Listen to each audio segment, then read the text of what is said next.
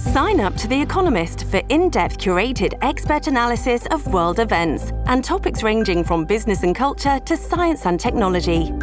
You'll get the weekly digital edition, online only articles, curated newsletters on politics, the markets, science, culture, and China, and full access to The Economist Podcast Plus. The Economist is independent journalism for independent thinking. Go to economist.com and get your first month free. Welcome to the New Books Network. Welcome to the New Books Network. I'm your host, Yining Chang. With me today is Professor Duncan Bell, and we're here to talk about his new book, Dream Worlds of Race, Empire, and the Utopian Destiny of Anglo America, published 2020 by Princeton University Press. Duncan Bell is Professor of Political Thought and International Relations at the University of Cambridge. He's written widely on the history of political thought, and his books include The Idea of Greater Britain, 2007, and Reordering the World, 2016. His latest book, Dream Worlds of Race, takes us to the years between the late 19th century and the First World War. At this turn of the century moment, an ocean spanning network of prominent individuals advocated the unification of Britain and the United States. They dreamed of the final consolidation of the Anglo world. Scholars, journalists, politicians, businessmen, and science fiction writers invested the Anglo Saxons with extraordinary power. The most ambitious hailed the Anglo Saxons as a people destined to bring peace and justice to the earth. More modest visions still imagined them as likely to shape the 20th century. Dream Worlds of Race explores this remarkable moment in the intellectual history of racial domination, political utopianism, and world order. Focusing on a quartet of extraordinary figures Andrew Carnegie, W.T. Stead, Cecil J. Rhodes, and H.G. Wells, Duncan Bell shows how Unionists on both sides of the Atlantic reimagined citizenship, empire, patriotism, race, war, and peace in their quest to secure global supremacy. Yet, even as they dreamed of an Anglo dominated world, the Unionists disagreed over the meaning of race, the legitimacy of imperialism, the nature of political belonging, and the ultimate form and purpose of unification. The racial dream world was an object of competing claims and fantasies. Exploring speculative fiction as well as more conventional forms of political writing, Bell reads Unionist arguments as expressions of the utopianism circulating through fin de siècle Anglo American culture and juxtaposes them with Pan Africanist critiques of racial domination and late 20th century fictional narratives of Anglo American empire. Duncan, welcome to the show. How are you? Thanks very much for inviting me. Uh, I'm, I'm well. Congratulations on the publication of your book. I'd love to start by hearing about your prehistory as a scholar.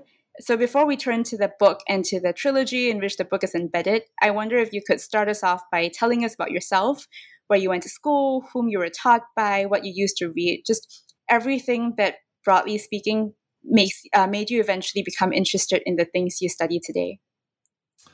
Thanks. Uh, so I studied originally in London as an undergraduate in the Department of War Studies uh, at King's College London, um, which was a kind of interdisciplinary international relations degree in a way. And then I came to Cambridge for my master's degree to study international relations.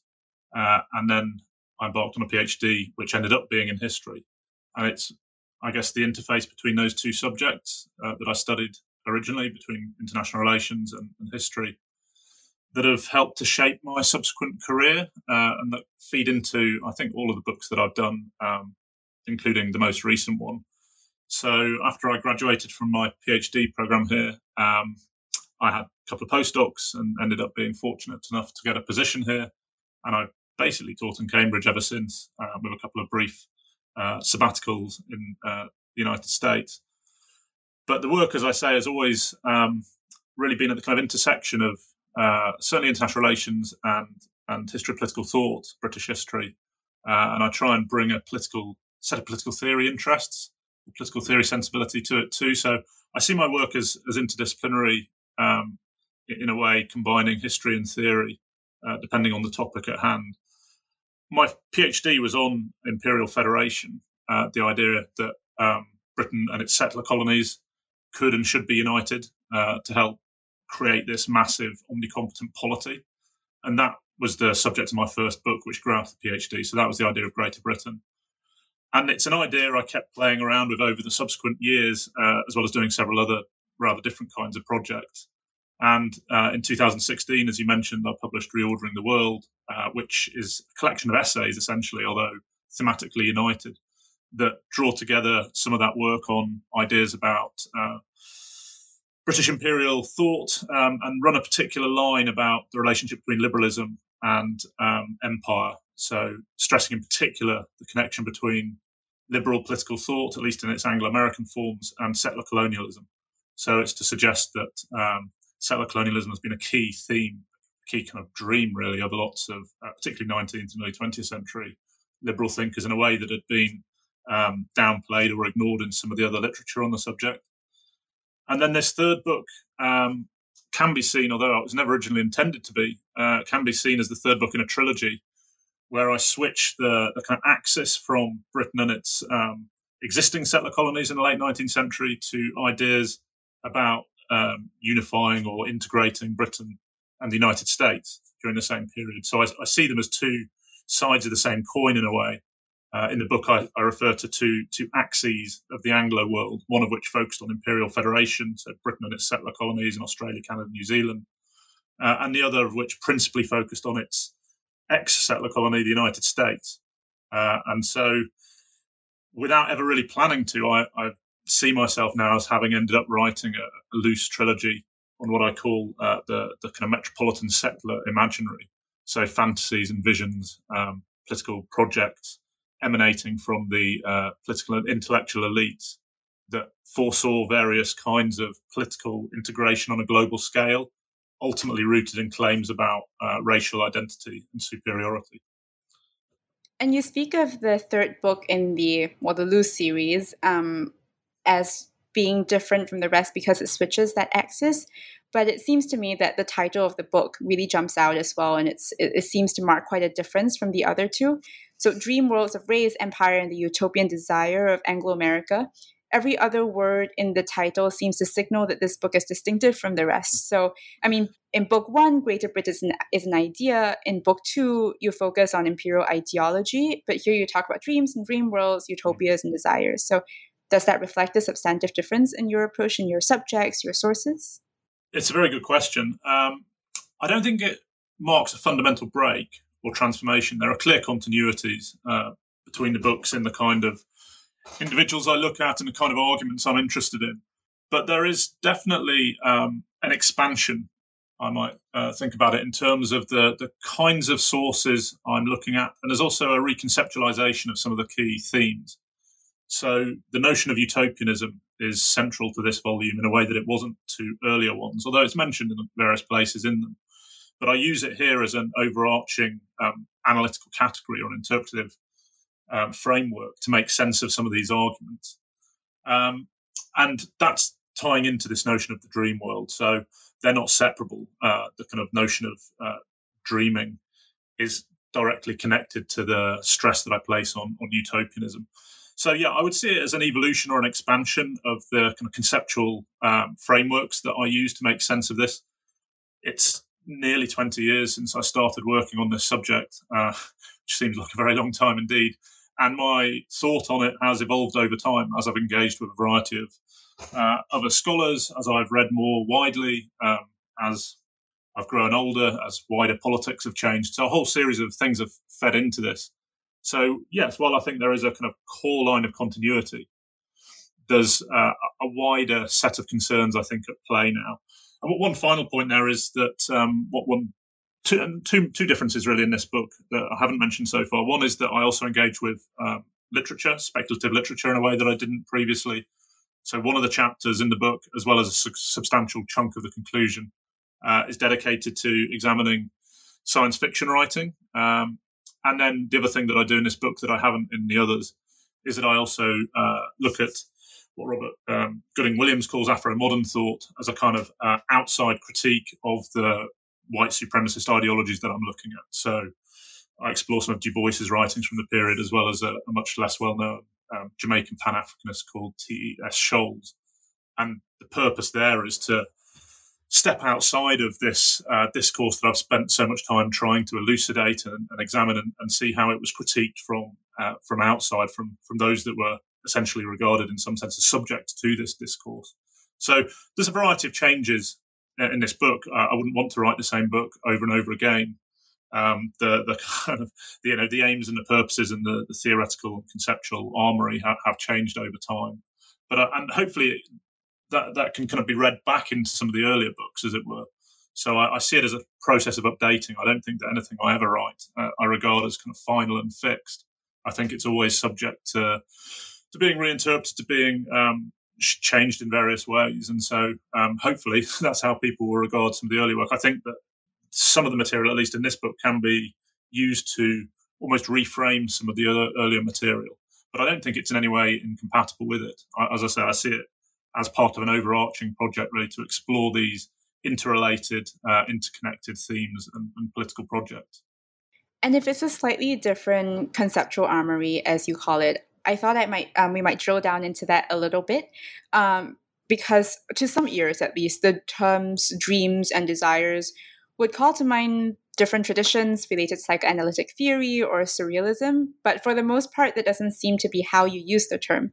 Um, you do use the, the, the term cognitive transformations, I think, um, at various parts in the book. But could you tell us more about how you conceptualize dreams, desires, and utopianism in this book, and the could you tell us about the analytic purpose that they serve? Yes, again, very good question. Um, it's right that I don't use it in a, a psychoanalytic sense. Uh, funnily enough, I've done some recent other work on psychoanalysis and political thought, uh, but this definitely isn't in this book. I was hoping I could actually find some kind of connection because, of course, the period in which I wrote this, uh, the period at least I'm studying, sorry, uh, not that I wrote it, uh, is the period in which uh, Freud published interpretation of dreams. And it would have been extremely um, fortuitous for me if there'd been some explicit connection drawn between some of the people I look at and, and their readings, if they ever read them, of, of Freud. But unfortunately, I couldn't find anything there. I use it in a way as an actor's category. Um, all four of my principal uh, agents in the book, as well as a variety of others who I discuss, referred repeatedly to their own projects in term in the language of dreams. And so I picked up and ran with that, and that ties very closely into uh, a lot of the contemporary conceptual terminology used in utopian studies as a field, where, for example, social dreaming is regarded as one of the key ways of characterizing what utopianism is. And so, this is no coincidence, and this is part of the main purpose of uh, using this framework in the book. The late 19th and early 20th century is, um, as literary historians have, have long told us, a kind of golden age of utopian thinking. It's one of the central periods in history for the production of utopian texts. Arguably, there's more texts, uh, utopian texts written in this period than there was in any previous period or any subsequent one. Obviously, some of them are very famous, like Edward Bellamy's uh, work and William Morris's, H.G. Wells's. Uh, but there are hundreds of texts published during these decades. And I'm arguing that the political work, the political arguments uh, that I'm particularly interested in, need to be seen in this context because they're queuing into many of the same themes, they're using much of the same vocabulary. A number of the key thinkers involved see themselves self consciously as involved in a project of a kind of utopianism as social dreaming, and some of their critics regarded them as such as well, um, often negatively. So I'm, uh, on the one hand, imposing a kind of framework onto it, but it's one that I think emerges from uh, the actual material itself. So that's how um, I see the kind of general project. In the introduction to the book, I offer an account of utopianism because I wasn't particularly satisfied with the ways in which uh, it's been employed in at least some of the material I've been reading. So I, I suggest a, a, kind of um, working definition in there. Uh, I call it a programmatic conception, and I differentiate that from a variety of other approaches. Um, and the purpose of doing that was to try and capture something about what I take to be the key um, feature of the utopianism that I'm interested in was that it was radically transformative, that it um, involved a claim about uh, a fundamental transformation of an aspect of uh, social existence. And I can come to what that particular aspect was in a minute. But that um, seems to me to set a very high bar, a very high threshold for something to count as utopian. And I suggest that many of the people I look at past that threshold, they really are arguing for something that is thoroughly transformative. Uh, and that differentiates this usage from the way in which it's used in a variety of other contexts, particularly in a field like international relations, where utopianism has become in, in a way almost synonymous with pretty much any kind of change, any kind of project, however limited in its reformist ambitions. So I wanted to not make what would seem as a cheap and easy move, which would have been to suggest that you know this was utopian, but utopian was understood so broadly that it wasn't really adding much. But to suggest that utopianism, even understood in a very um, specific, uh, transformative sense, was still was what they were after. And the core content to that claim is that um, many of the racial utopians, as I'm calling them, suggested that if you unify the Anglo Saxons, as they like to call them, or sometimes the English speaking peoples, if you politically integrated them, you could bring peace to the earth forever.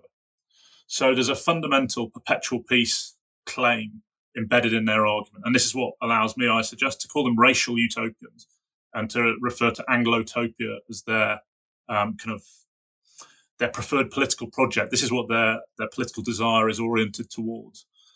Some of them also um, saw this project as part of a wider account of global justice. So perpetual peace would be at the very core of it, but it was also an account of social inequality and various other kinds of um, social uh, change. But the bit that I'm particularly interested in, the bit that was foregrounded at the time, was this argument about perpetual peace.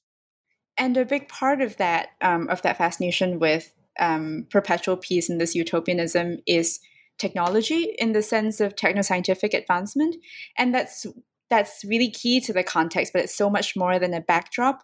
And in my reading, um, the fascination with technoscience is one of the many things that kind of periscope a longer history of modernity into view in this book. It draws in a much more, much older desire to master nature, to master the future. So, against that older history, what is the historically specific role that technoscience plays for your figures, for their consciousness, their imaginations? Thanks. Yeah. So, technology is absolutely central to this vision. You're right. This is a theme that I've run throughout my my work. So, in the idea of Greater Britain, uh, one of the, the key chapters in that's dedicated to uh, technological transformation, and in particular to the role of communications technologies and the way that the electrical telegraph, in particular, but also the ocean uh, traversing steamship, precipitate a cognitive revolution, as I call it. They um, are seen to massively uh, transform time and space in such a way that new forms of political order, ones that cross oceans or um, that are global, globe spanning in some sense, come to seem both uh, possible and also sometimes necessary. And that's a theme that again recurs in this book. So it's the same uh, argument, although I um, conceptualize it somewhat differently here using work from science and technology studies uh, on technoscience and on, on cyborgs in particular. Uh, so the claim is again that in the second half of the 19th century, particularly towards the end of that century, uh, thinkers became obsessed with the political possibilities of um, globe spanning communication systems. And at the core is really the electrical telegraph. Although by the end of the period that I'm interested in, also there's quite a lot of fantasies about flight. So, in particular, in the science fiction chapter, where people are looking a bit further ahead, uh, aircraft of various kinds supplement uh, this fascination with other kinds of communications and transport technologies. But the key claim running through all of them is that time and space have been transformed, that distance has been annihilated in some sense, which means that traditional arguments about the limits, the spatial limits of political organization and political community are no longer operative.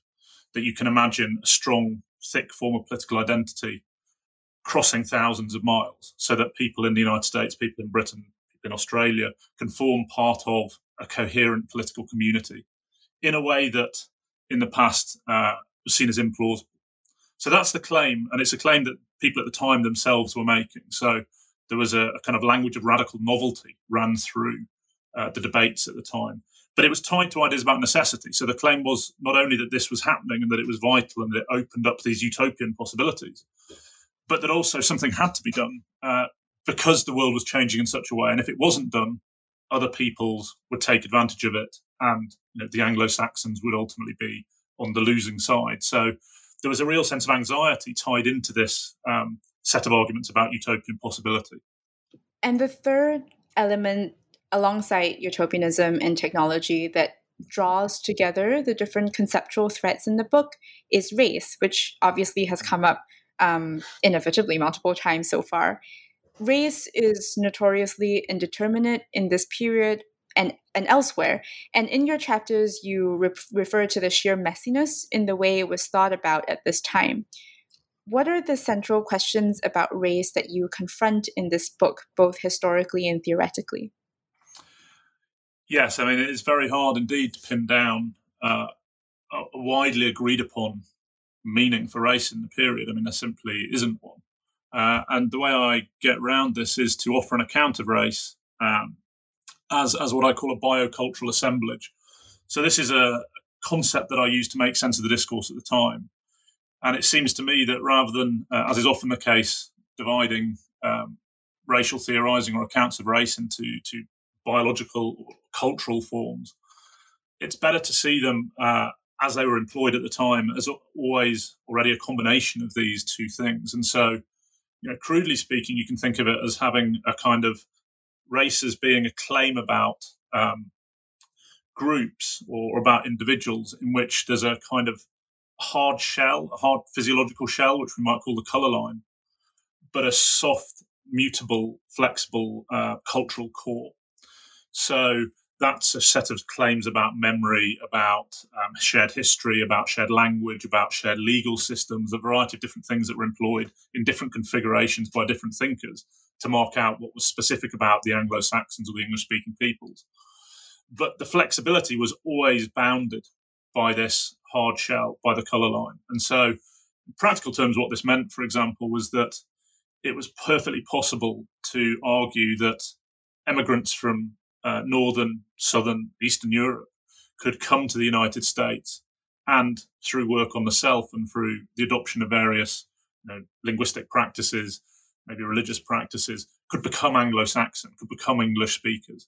Um, I use as an example in this book uh, John Dos Passos, the, the, father of the more famous novelist, who was a prominent um, lawyer and uh, Republican um, in late 19th century United States. He was a first gener- generation Portuguese immigrant, but who self described as an Anglo Saxon and wrote a book about Anglo Saxon superiority in the 20th century. So, for people uh, like him, it was perfectly possible to imagine becoming an Anglo Saxon when you didn't start out as one. But what this didn't allow at all was the possibility of African Americans becoming um, Anglo Saxons or Chinese or other East Asian uh, immigrants, or in the British case, South Asian immigrants. So the Du Boisian colour line bounded this conception of race, but the conception internal to that was itself quite fluid and it allowed for many of these different um, patternings and configurations that you find in the arguments. So, this, in other words, is a form of white supremacism that I'm interested in, and I'm quite explicit about that. But the particular content of that does shift quite a lot between individuals, and so does the terminology. So, while Anglo Saxon was very widely employed, so too was English speaking peoples or English speaking people. Uh, and that was sometimes preferred. So, th- all, all, four of my main characters at various points um, emphasized uh, English speaking people above Anglo Saxon. And that's not because their conception was less um, racist or, or was less an account of white supremacism. It was for a variety of reasons. Sometimes they just found the historical claims attached to Anglo Saxonism or the, um, the linguistic claims to be thoroughly uh, uns- unsupportable. But it could be slightly more interesting than that. So, Theodore Roosevelt, for example, preferred to speak of English speaking peoples because he wanted people like himself Dutch, uh, coming from a Dutch stock, to be able to become part of this racial polity. So there was a sense there that, you know, again, we want to keep open the ability to transform um, peoples, particularly immigrants from Europe, into the United States in particular, and that the language of Anglo Saxonism could actually get in the way of that. So it was an attempt. You know, everyone knows you know, Roosevelt was, was a thoroughly racist individual, and um, committed to a strong kind of white supremacist project. So it wasn't that they preferred English speaking to Anglo Saxon because they were worried about the racial connotations of Anglo Saxon. It was often for a different set of political reasons or for some uh, more scholarly reasons to do with being unpersuaded by the historical narratives attached to Anglo Saxon claims. So, yeah, it's very tricky to get a handle on it, but I've attempted to do so by um, talking about race in this this way as biocultural assemblage. So I have quite a long discussion of that in the introduction to the book, and I think it makes sense of the various moves and the differences between uh, the people I look at, some of whom stress lang- shared language, some of whom stress the common law, some of whom stress a particular Teutonist account of history, um, but all of whom buy this view of it being essentially a white, um, a claim about whiteness. Now, I want to um, drill down into the, the claims of whiteness and the different ways of talking about race and just a little bit. But um, you mentioned Europe and you mentioned um, stock, and I just kind of want to turn to that for a bit. Um, I imagine this is this question about Europe would have been would have come up more in your in your book talks maybe a couple years ago, um, but it's still super relevant um, in the book and elsewhere. you've mentioned race and language in the way Europe was um, written in or written out of this story. Um, and I'm interested, for instance, how W.T. Stead in the second chapter comes into the spotlight with his advocacy of European federation, mm. but it, it, it's largely absent elsewhere, um, as you've as you've pointed out. So, race and language are obviously important parts of that writing in or that writing out. But I wonder if is geographical imaginaries part of the story of how they think or don't think about Europe um, as well? Especially if technoscience advancements transform their perspectives on space and time and allow them to imagine space and time differently. Um, what does that do to the way they think about Europe? So, one thing it allows them to do is to um, basically transport themselves away from from Europe, if that makes sense. So that Britain's geo- geopolitical or sort of geographical proximity to Europe becomes far less significant. Uh, as far as the people I'm interested in are concerned, the kind of true home or the true kin, as they would have often called it, the true allies, um, the true co-community, you know, uh, uh, members of the same community, are now in the South Pacific or across the North Atlantic. They're not over the English Channel. And so the transformation of geography that's um, precipitated by the communications revolution allows Britain to not worry so much about being close to Europe and 3,000 miles away from North America. Uh, so that, that, as it were, is part of the background to this claim. Uh, there's a good quote from that in the first uh, book that I did, uh, Idea of Greater Britain, from J.R. Seeley, the historian, who talks about um, Canada being as close now uh, as Kent is, a county in southern England. The idea here is that distance is essentially being dissolved, that it no longer has political salience because communication is instantaneous uh, through the telegraph and because uh, the speed of movement across the Atlantic because of um, you know, much faster ships uh, really reduces the, the, the significance. So that's one way in which the the change rewrites geography in a way that Britain becomes that Britain's Europeanness becomes less significant. Now, Europe plays another role in this uh, set of arguments, usually as the other to the Anglo world.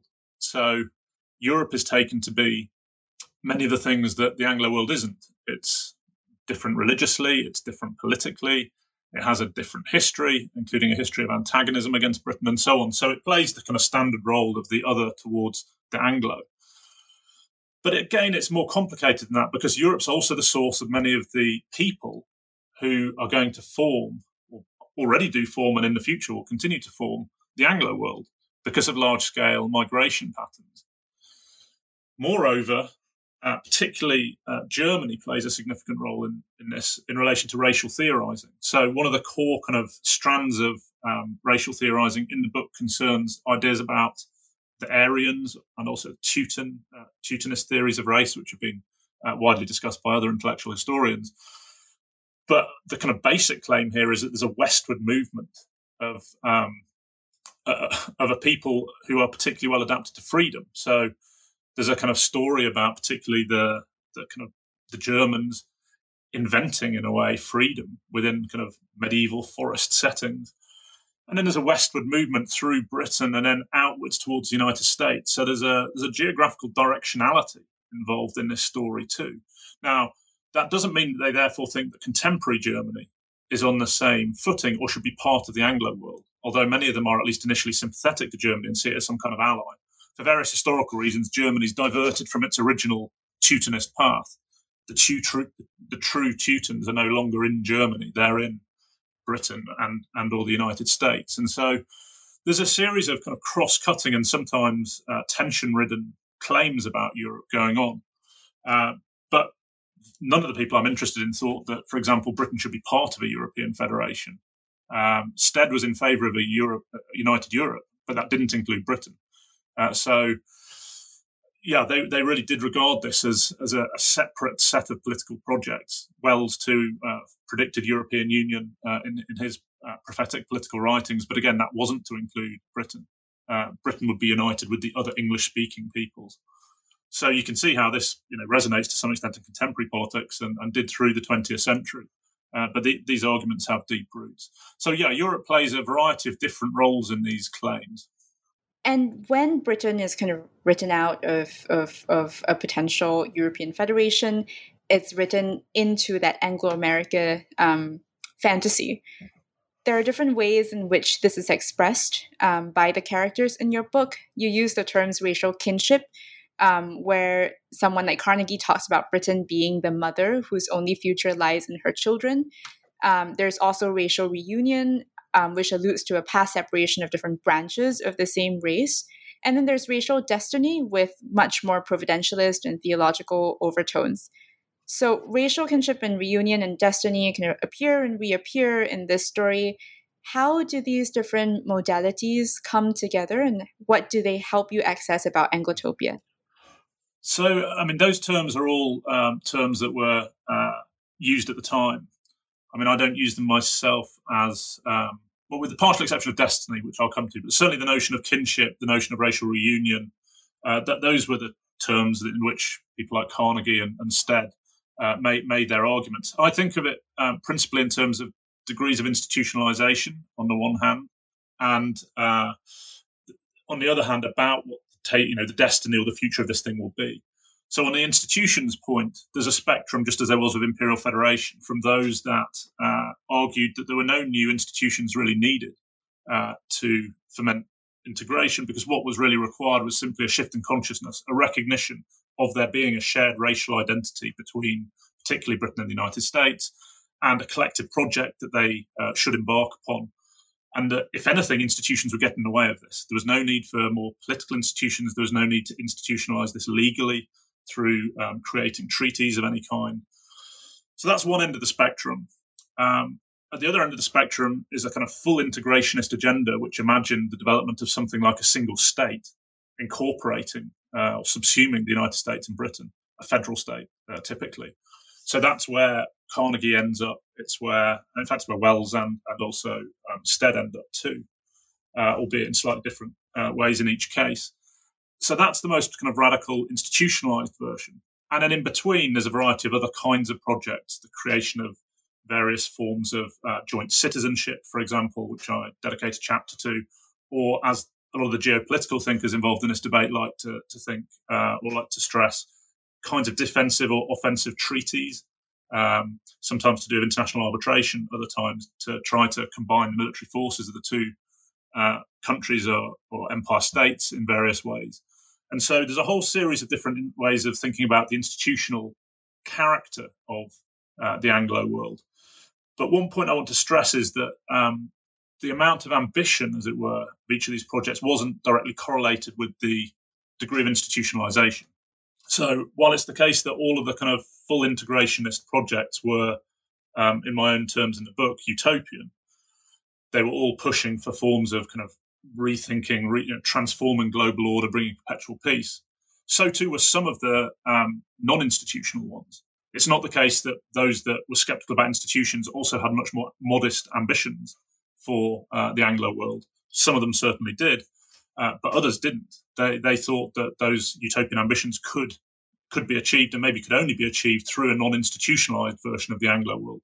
And the claim there is that the racial identity is so fundamental and so so basic to what makes this thing special that institutions were either not necessary or might actually help to complicate things too much. Uh, and so those are the two kind of dimensions that I um, use analytically to try to make sense of this. There's the institutionalization and does as it were, the degree to which these aspire to a utopian project of transformation or not. So the most um, you, you talked about literary um, literary traditions and the genres of um, fiction and speculative fiction as playing a big part in this project. Um, probably the most exciting point for for most readers coming to this would be H.G. Wells, um, but he's not the only novelist you spend time on. Chapter five is devoted to science fiction, and the final chapter returns again to Afro modern writing and that specific literary tradition what informs the way you approach novel and fiction the novel and fiction as genres and media for pursuing political projects of world making and more broadly how should political theorists and historians of political thought think or rethink our relationship to these sources that's a very tricky question, um, and I'm not sure I've got any particularly interesting answers to the kind of general uh, methodological query.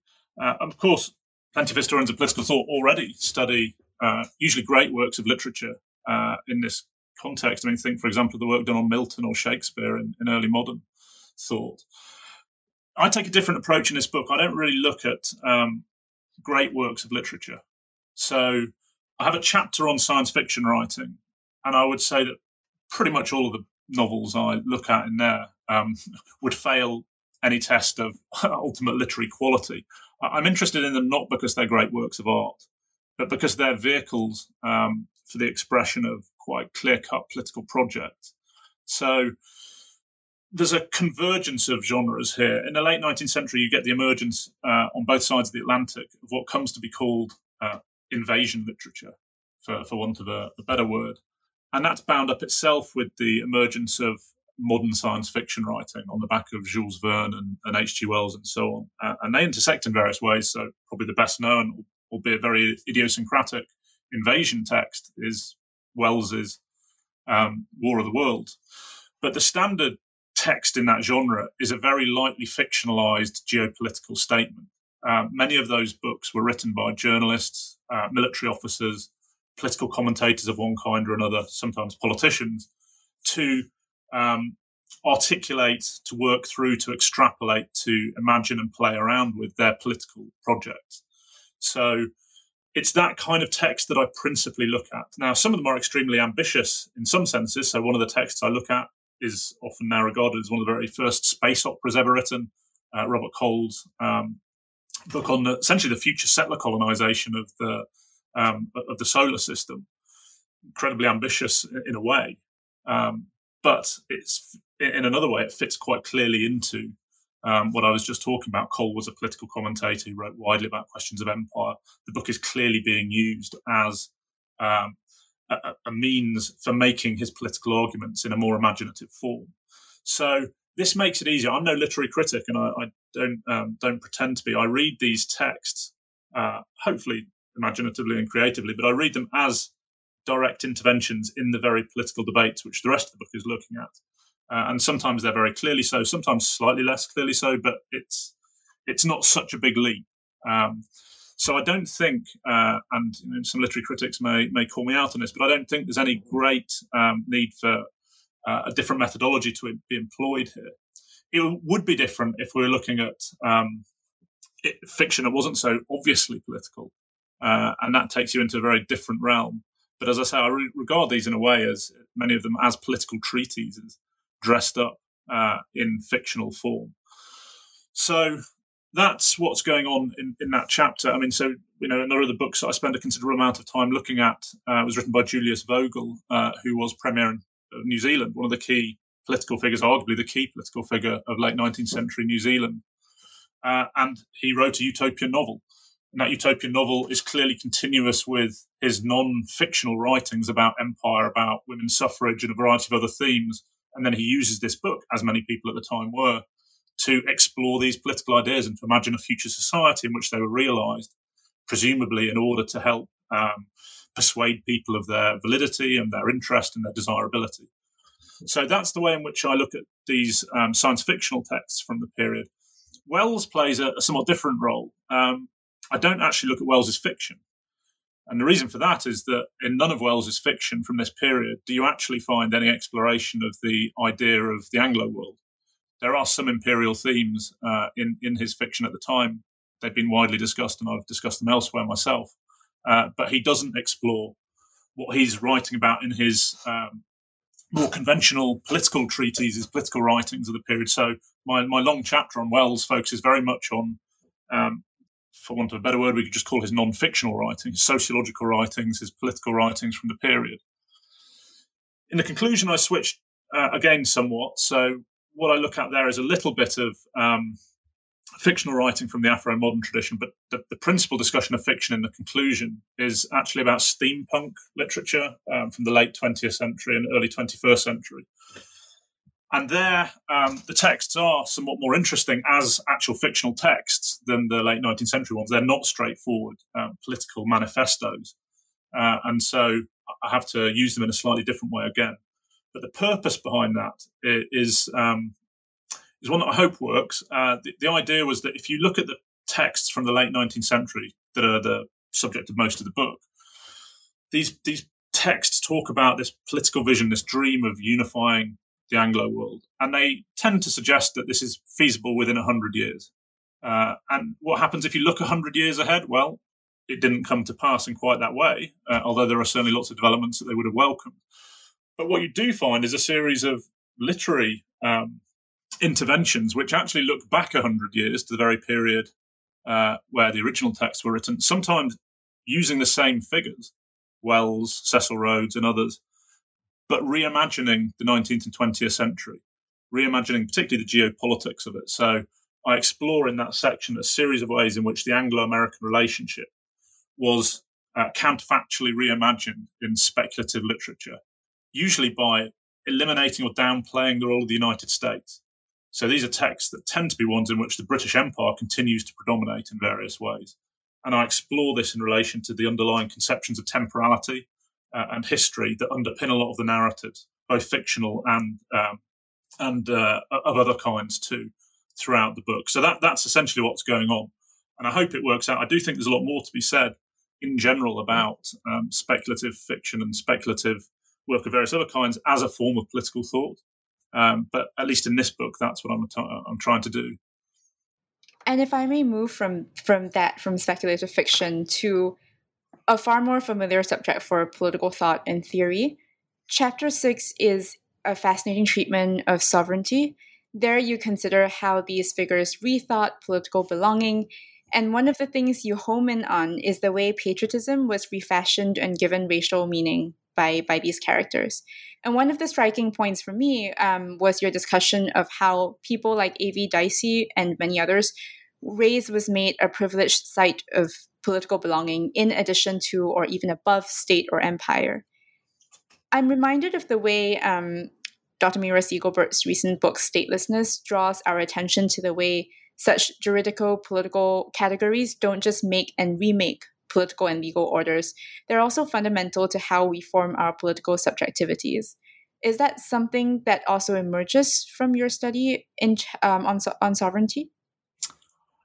Um, I mean, I think the general sensibility, yes, absolutely. Uh, Mira's book's great. Um, I, what I was trying to do in that chapter is is pick out something that I found central in these late 19th century arguments, and I think it's conceptually interesting too. Not something that tends to be explored um, by historians of political thought.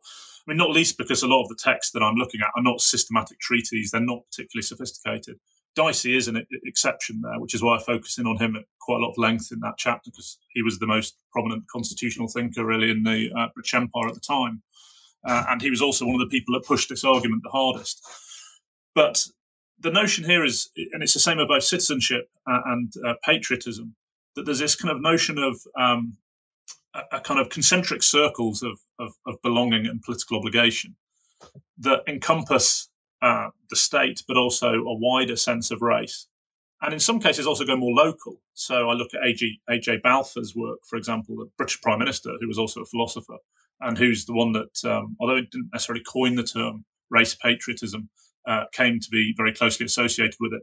He makes an argument about, as it were, both um, moving in more local terms, your Scottish national, uh, your Scottish patriotism, your um, your regional town patriotism, and your patriotism to the state, and your patriotism to the race, and at the very widest uh, and thinnest, uh, at least in his work, your your patriotism to humanity. But for him, the two key categories are, are state and race, and they were the ones that uh, play through that that chapter and a lot of these arguments. I, think of it in terms of the kind of unbundling of territoriality, sovereignty in the state, and their kind of rearticulation in various uh, more expansive ways. So the idea here isn't that race patriotism and racial citizenship fully replace or supplant um, existing forms. It's that they augment them, complement them in some ways, and therefore you have this, um, yeah, this kind of bundle of concepts which can go together and be reworked because of the changes in technology, because of understandings of race, which become, uh, as I kind of call it in the book, the kind of fundamental ontological unit of politics. It's not the, state, um, it's not necessarily the individual, it's the race. And so race then becomes the, the arena in which claims about political obligation and belonging are made. You should be a patriot for your race. And that will ex- extend beyond the boundaries of the state. So, how then might you do something with this politically or legally? And one answer that's given, and it's one Dicey makes, uh, and Dicey is in that kind of institutional spectrum I was talking about, more on the minim- minimalist end of things. He's very skeptical of full integrationist projects, but he thinks that you can create a kind of citizenship, common citizenship or isopolity, uh, as, as he calls it, that allows an individual Anglo Saxon to be simultaneously a citizen of all Anglo Saxon states. So you would essentially eliminate naturalization uh, processes and have a kind of space within which people can move freely and can take on various things, can stand for office, can serve in various, you know, can serve in the military, whatever it might be. Uh, and so you have this common sense of citizenship, but statehood in some other sense remains. Whereas someone like Stead or, or Carnegie, they envisage a state, a single federal state, Anglo uh, in, in form, and then that would also then subsume a kind of citizenship based on uh, racial similarity. So you, you get this playing around with the relationship between the state, uh, sovereignty, citizenship, patriotism, running through these debates. Uh, they're not settled categories. They have no agreed upon um, geographical or, or juridical uh, limit. And the, the, thinkers that I'm interested in are really pushing against that to try and very explicitly, so I'm self consciously show, to try and uh, reimagine them for this new world that they see uh, emerging. The final chapter departs, I think, remarkably and beautifully from the rest. And the second half of the chapter allows the book to end with W.E.B. Du Bois and T.E.S. Scholes, two Afro-modern figures um, we've talked about a little, writing in different registers and to different ends compared to the to the principal protagonists of the book, if you can call them protagonists. Could you tell us more about this coda? I'm curious, especially because it might be easy to somewhat superficially pair it off of everything that comes before. So, could you tell us what work does this final chapter do for the project as a whole? So, there's there's two parts to it. Really, I mean, one thing I didn't want the uh, conclusion to do would be to essentially just go over ground that I've gone over elsewhere. So, I guess a conventional conclusion to a book like this would be one that essentially summarizes the argument and then maybe traces in um, less detail than the rest of the book what happens afterwards, essentially, to some of these ideas, how, how the ideas about um, perpetual peace, Anglotopia, and all the rest coursed through the 20th century. Um, but I didn't really want to do that, at least not in any detail, um, partly because I was very bored of the subject by then, uh, but partly too because I already cover some of that ground in previous writings, and I didn't want to just repeat myself. I wanted to do something a bit different, um, potentially a bit more interesting. Um, so initially, the thought was to finish solely on uh, the speculative fiction. So the, the, the setting up the trans-temporal uh, dialogue in a way between the, speculative thinkers looking a century ahead from the late 19th century and the speculative thinkers looking back 100 years from the from the late 19th uh, 20th century and often honing in on the same themes but obviously looking at them very differently and to try and draw something from that so that's in there, um, but as you, you note, it only forms half of the chapter. I was originally planning to do a, a different chapter in the book on history and conceptions of history, and much of that material on the Afro modern response would have been in that chapter. Uh, but the book was already getting very long, uh, and I wanted to finish it. Uh, and I thought it would actually go very well to end the book, not least because I wanted to finish with the voices of thinkers who were standing outside of the white supremacist discourse that I'd spent 150,000 words or whatever it was up until that point, uh, unpacking. So it gives me a way of stepping back and also, hopefully, I mean, saying something of interest about these uh, thinkers who are who are looking, I mean, who are looking to critique this discourse, obviously, uh, but are doing so in such a way that again allows to draw some general points out about uh, the underlying conceptions of temporality, for example, directionality and history. So that's the kind of thought. It's partly, in other words, a kind of almost a political um, choice to, to end a book on white supremacism by looking at an Afro modern critique of it. Um, but it's also a kind of theoretical one that allows me to draw together the work on steampunk and its underlying temporalities with the work on temporality in the work, you know, Du Bois and, and Scholes and some of the other things I look at in that section, and, and suggest that there are similar things going on, uh, although they're put to very different purposes. And what they draw attention to is the vital role of uh, conceptions of historical time underpinning these legitimating narratives about um, racial superiority or whatever uh, it is, imperial dominance. So, so that's what's going on. I hope it works. I mean, I'm glad glad that um, you you liked it. Um, I was it's probably my the bit of the book that I'm actually uh, happiest with, uh, but it probably won't be to everyone's everyone's taste. Uh, not least because uh, the Afro modern things I'm looking at, they don't explicitly engage with the notion of reunifying Britain and America. Du Bois never wrote about that, as far as I'm aware. Whereas, obviously, what uh, many of them are engaged with is a general critique of white supremacy and many of the arguments that are being employed. Scholes uh, was is the exception to that. So Scholes, who was a at the time prominent um, Jamaican Pan Africanist uh, working in, in Britain principally, did actually write about that Anglo American relation. And so that's why I pay quite a lot of attention to him uh, because he has a very different take on it, unsurprisingly, from uh, pretty much everyone else I've been looking at in the book. And he explicitly engages with and is fiercely critical of many of the thinkers that I discussed earlier. Historians like uh, E.A. Freeman, politician, historian, academics like James Bryce, Stead is in his work, so is Cecil Rhodes, a whole variety of the thinkers, some of the American theologians I look at, uh, people who I dedicated some work to earlier in the book, trying to make sense of their claims about uh, Anglo utopianism. He then, at the time, was offering a fierce critique of it for the damage that it was doing uh, and for their racism. And so it struck me as being a kind of good place to end the book on, kind of ties it together in various ways uh, and provides a way of looking at some of that other material that obviously wouldn't have if I'd have just kind of kept on with the, the bulk of the material in the book and finished there. I did like the way it ended. I did like the final chapter. I mean, I enjoyed the book, but the that last bit I thought was um, it, it stood out for obvious reasons, and I thought um, well, it was personally my favorite part of the book. and the book then closes with the sentiment that reclaiming the past is the path towards achieving a better future. And I want to bring us towards a close as well with this question of temporality and futurity. In the past decade or so, a body of work obviously has coalesced around the question of how we in the present are to conceptualize or imagine our relation to the future, um, especially in relation to after the received collapse of the last great utopian project in 1991. So, so it's said. Coming out of this massive project on utopia and dream worlds and futurity, how do you navigate this question of um, utopia and our present?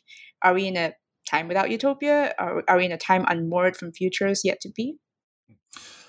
A small question to finish with.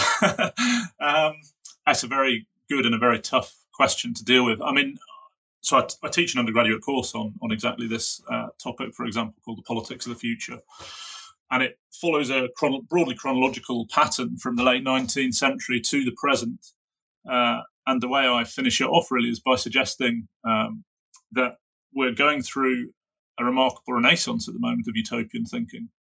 Uh, there's an awful lot of extremely interesting, extremely uh, ambitious utopian thinking being produced at the moment, um, at least in the kind of Anglo-American uh, left. Um, and the irony, of course, of this is it's maybe it's not exactly an irony. There's no there's no coincidence that it's happening at a time when a kind of catastrophist vision of the future is ever more present to us. So, obviously, with the threat above all of um, the kind of climate change uh, disaster that's impending. And that poses the question, of course, how do we think utopia in a world with what seems to be some very grim prospects down the line. And I have no good answer to that myself. I'm fascinated to read a lot of the responses to that. Some of my own students are working on this kind of thing. Uh, but it absolutely seems to me that we're living in a, a period of enhanced utopian thought at the moment that's run together with some deeply pessimistic, deeply um, worrying, um, very dystopian visions of the future. And what's interesting is that these aren't necessarily antithetical.